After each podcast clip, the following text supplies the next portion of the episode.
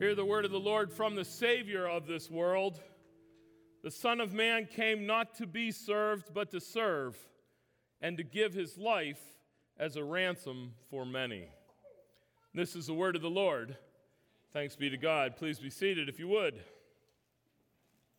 Now, after Jesus was born in Bethlehem of Judea in the days of Herod the king, behold, wise men from the east came to Jerusalem, saying, "Where is he who has been born King of the Jews?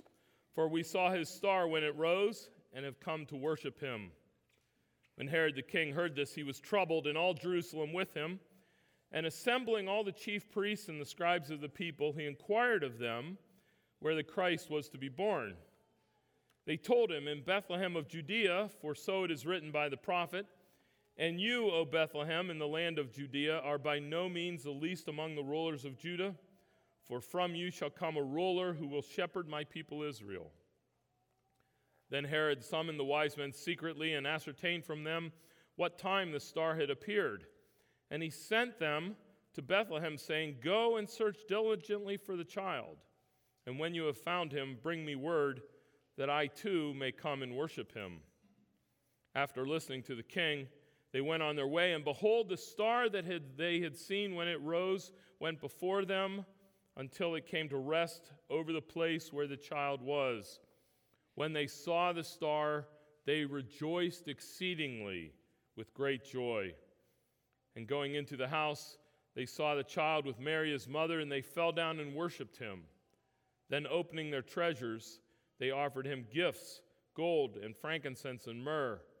And being warned in a dream not to return to Herod, they departed to their own country by another way. Lord Jesus, we thank you for your willingness to come to earth, for your sacrifice while you are here, for your resurrection and ascension, ruling in power. We thank you and we praise you that one of the many gifts that you have given to us is your word, that we might hear, understand, follow, and obey. Make it so, Lord, we pray, even today we ask. In your name we ask. Amen. I went to college uh, here in the Pittsburgh area, and so it was a bit of a surprise for me one day when uh, thirty-some years ago or whatever I was in college. I was in the cafeteria spending some time there uh, between classes, and lo and behold, I look up, and here's my uncle walking through the cafeteria to me. Uh, now, my uncle grow, grew up, or I mean lives uh, on the other side of Cleveland. Uh, he had some clients that he would dra- try, drive around to visit, and so it wasn't a horrid surprise to see him, but I didn't expect to see him on campus and to see me and stuff like that, and he came over to the table, and uh, of course we chatted and had a good conversation. Now, I had some classes on the back end of, uh, of my lunchtime, so unfortunately I couldn't stay with him for long, so I went ahead and thanked him for visiting, et cetera, and went ahead and went to class, et cetera.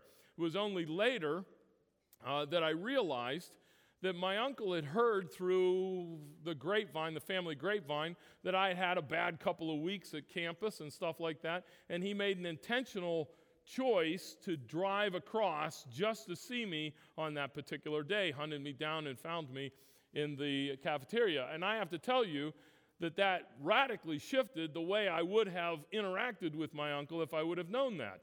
Now, I don't get to see my uncle all that often, only one or two times a year, and so it was a great joy to see him, and I, of course, expressed gratitude that he came to see me, but in my mind, he was basically just visiting on his way through doing the work in which he was doing. It was kind of accidental that he showed up, and my response was gratitude, but it was a mingled gratitude. It was gratitude based upon the fact that he was kind of going out of his way, but not really going out of his way. How different it would have been if I would have realized that my uncle came to me specifically and targeted intentionally coming to me because he knew that I was in a position of needing the kind of family background and support that he could su- supply.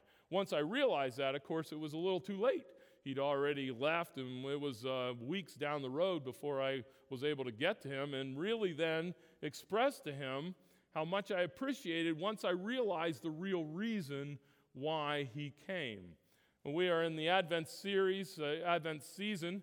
During this Advent season here at Hebron, we are looking at the reason behind Jesus being the reason for the season.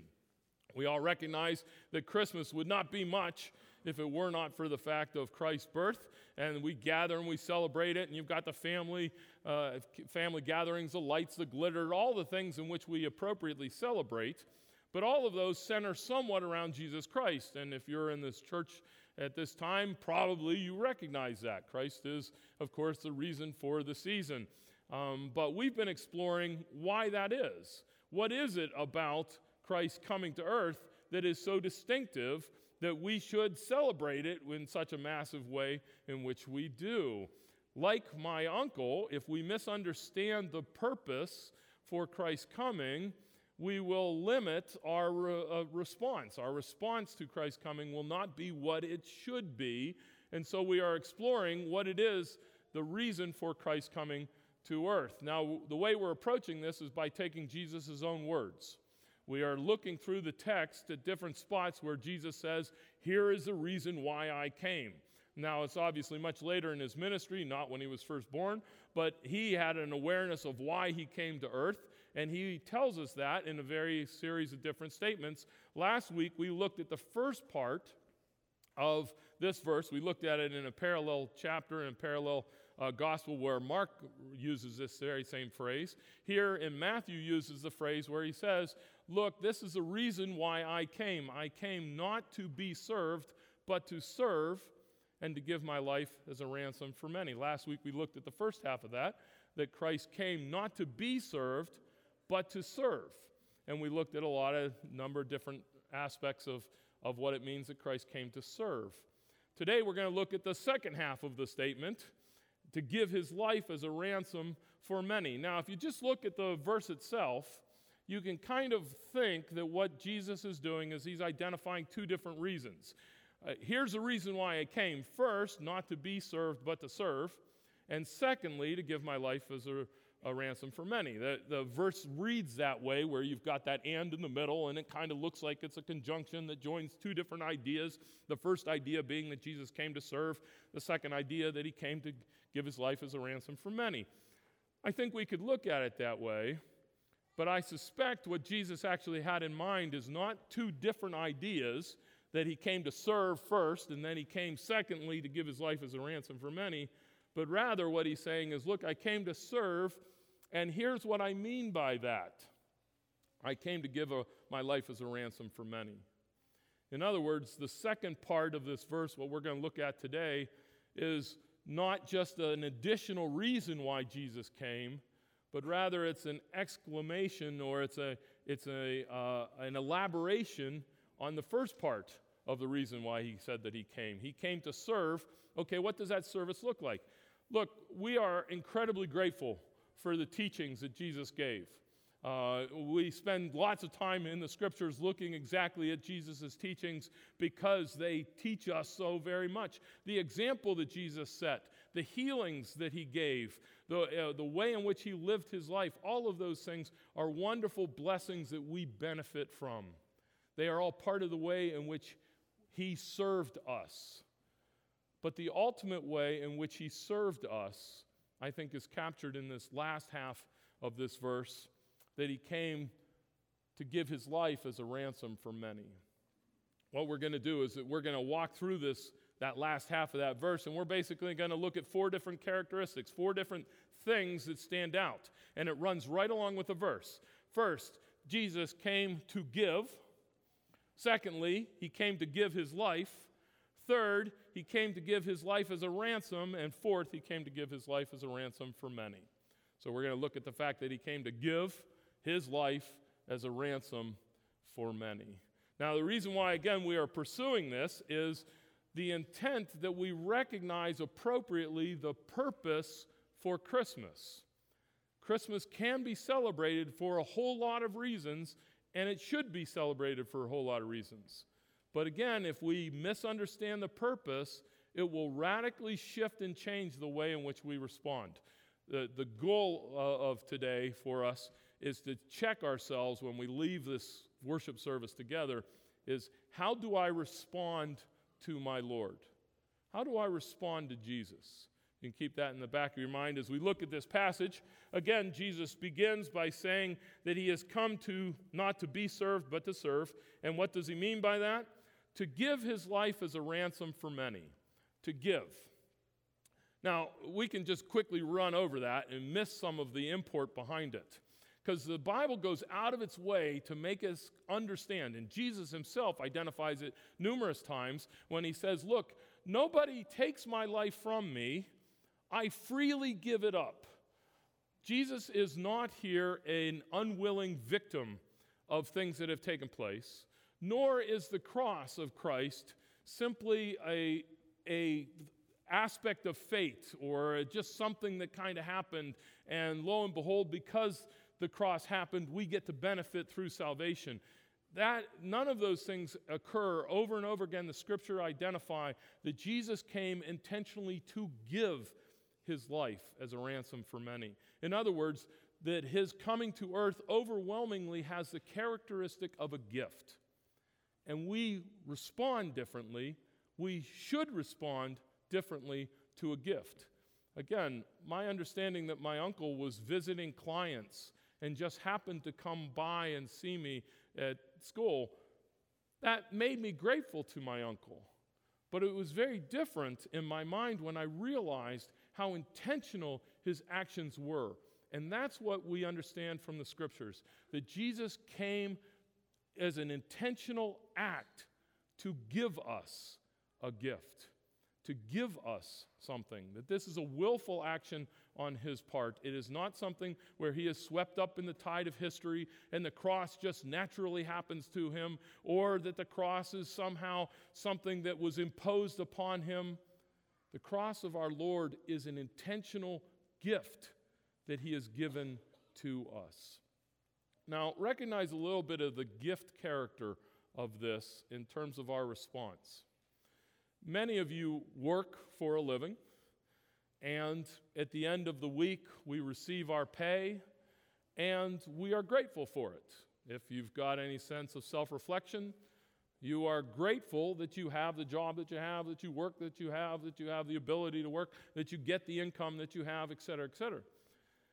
But your response is tempered by the fact that you worked for that money. You respond to a wage differently than you respond to a gift. And you respond to an intentional gift differently than you respond to an accidental gift. If you're walking along the street someday and you find a one hundred dollar bill, you know, you pick it up, you look around, see if anybody's dropped it, nobody has, wonderful. So what do you think? You know, you're, you're, you're grateful, you're excited, you're happy, you know, you feel like you're the luckiest person around, isn't this great, I've got one hundred dollars. But if somebody who knows you and who loves you comes to you and intentionally gives you one hundred dollars, your response is hugely different. Again, it's the same one hundred dollars. You've gotten the same gift. But when it comes with the intention, with the willfulness of a beloved gift, you respond so utterly and completely, you should respond so completely differently to the gift. And so it is when Christ here says, look, here's the reason why I came. I came to give. And our response to the Lord is shaped by the fact that he came to give as a gift. He came to give what? He came to give his life. Now again, if you've been in church for any period of time, you realize that the cross is in the background here. Uh, indeed, our sermon series as a whole, the Christmas journey to the cross. We recognize that Christmas is connected to the cross, and so it's no uh, it's a great surprise if you're familiar with the Christian teaching that the thing that Jesus gives most likely, most overwhelmingly, is the cro- is his life. He has come to give his life. But we need to slow down a little bit when we think about this. You cannot give that which you do not have. You cannot give what you do not have. Christ here is the possessor of life, but not just existence. When we think of life, if, if God forbid you ever had to give your life for mine, or I ever had to give my life for yours, it would be, uh, you know, my existence, my my uh, being alive. We, we understand a little bit of what that means. our lives are shaped and molded totally and completely, not simply by the sin that affects us from the outside, but also from the sin that shapes us and molds us from the inside. Our existence is a mixed bag, a mixed bag of the blessings of God and the depravity of sin that so utterly shapes us and molds us. Not so with Jesus Christ. Jesus Christ is pure life. He had that life that reflected the way that God created us to be. He had that real life. And when we say that Christ gave his life as a ransom for many, we are talking about he gave not simply his existence, but he gave his perfect existence. And this, of course, shapes so powerfully the value of the gift. It is not just, yeah, how, how do you put a, a price tag? How do you describe the value of any individual giving their life for another individual? We, we reflect upon this in, in our Veterans Day, those who have sacrificed themselves in those kind of ma- ma- ways for us, and well, we should. But here, what we are talking with Jesus Christ is not simply his giving of his life, but the giving of that perfect life, the, the whole, complete life that Christ lived, that he gave for us. The value of that is huge. Once again, our gratitude, our response to the Lord, shaped not simply by the fact that we are given a gift, but it's shaped by the immensity of the value of the gift. A lot of us go through the Christmas season, and we're and, and when we think about Jesus, as we should, we're grateful that he came to earth. But our gratitude that he came to earth needs to be tied to the value of the gift that he ends up giving. He gave his life as a ransom for many. He gave his life as a ransom. Now, I don't know about you, um, but as soon as I think of ran- when I hear the word ransom, I immediately jumped to kidnapping. Um, I don't know why. I've never been kidnapped or anything like that. But um, my assumption is whenever I hear ransom, I understand it as a payment that w- functions within the context of a kidnapping idea.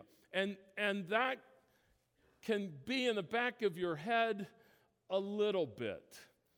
Um, but that sh- isn't exactly the context that Jesus uses when he uses this term. The term ransom, Uh, when Jesus uses it, the context in which it happens within the culture in which he operated in was not so much kidnapping or something like that. It very much uh, was in the picture of a captive during warfare. Uh, how do you gain back a prisoner of war who has uh, been captured during warfare? So here's the idea. Uh, two kings go to war against each other, and they gather around them their subjects, you know, princes, nobles, those kind of people that are going to fight for them. Now, just his uh, historical reality, um, that there was a lot less killing on the battlefields pre fourteen hundreds or so than there is today. And that is because the mentality of a battlefield for most of the soldiers was not to kill the other guy, but it was to capture the other guy. And so you won the battle when you captured more people than the other guy captured. Now, I'm not making light of the warfare that took place uh, pre-Middle Ages. It was as barbaric as you can imagine. I don't want to downplay that. Um, but one of the primary goals was to capture people, to capture them alive, because then what you could do is you'd sell them back to the king. You would ransom them back to the king. So what Jesus is saying here is when he says that he has come to give his life as a ransom, he is identifying you and me as being captives. We are captives. To what? Well, the scripture does a good job of articulating our relationship to sin that so indwells us and controls us, as that we are slaves to sin. What does a slave do? A slave is forced to do his master's bidding. And that's the imagery that is so frequent in the scriptures about our relationship to the indwelling sin that resides within us, that drives us and forces us. Now, sometimes we're conscious of the work, that we are doing that which we really don't want to do. And sometimes we're not conscious of it at all. We are simply going about serving the work of our master, the indwelling sin within our hearts that is distorting us and driving us further and further away from our Lord. And Jesus says that he has come to serve as a ransom, that he has come to buy us out of that slavery to sin. Ransom had two different pictures. The first is it was a payment given to get somebody out of captivity. But the second is once that person comes out of captivity, they are not simply set free. If you're the, the king, sin in this instance, that holds fast to an individual, and Christ comes and redeems that individual. The individual just isn't pushed out the dungeon doors and says, okay, now go live your life. Do whatever you want to do. That's not the picture of a ransom. When you're ransomed, you are returned to your original allegiance. You are returned to the one who has ransomed you.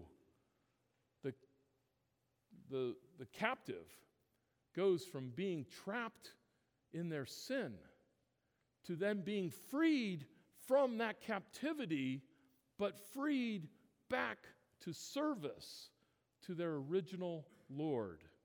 They're not freed to do anything they want. They're freed back to serve their original Lord who has ransomed them. So when Jesus says here that he has come as a ransom, he is identifying the fact that he is the payment that is given for those who are captives, captives to their sin. He has come to give his life as a ransom for many. Uh, the word for in there, the, the picture is here is on behalf of or in place of. There is very much so the exchange kind of an idea that our Lord is paying his life so that we don't have to pay our lives. And yet he is paying it for us. For who? Who are the many? The many are us. The many are those of us who are willing and, re- and, and ab- able to acknowledge three characteristics, three traits. First, that we are captives. Not that humanity as a whole is captive to sin.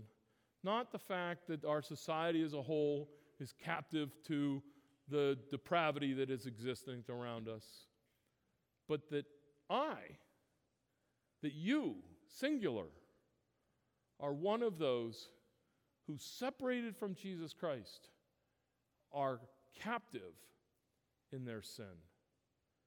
You cannot appreciate the coming of Jesus Christ without wrapping yourself around his purpose statement that he has come to serve as a ransom, and that ransom is because you are captive to your sin. You are in bondage to your sin apart from Jesus Christ. Secondly, that no matter what you do, you cannot affect your captivity at all. The getting out of bondage is not a question of you working hard. It's not a question of you doing the right things. It's not a question of you believing the right things.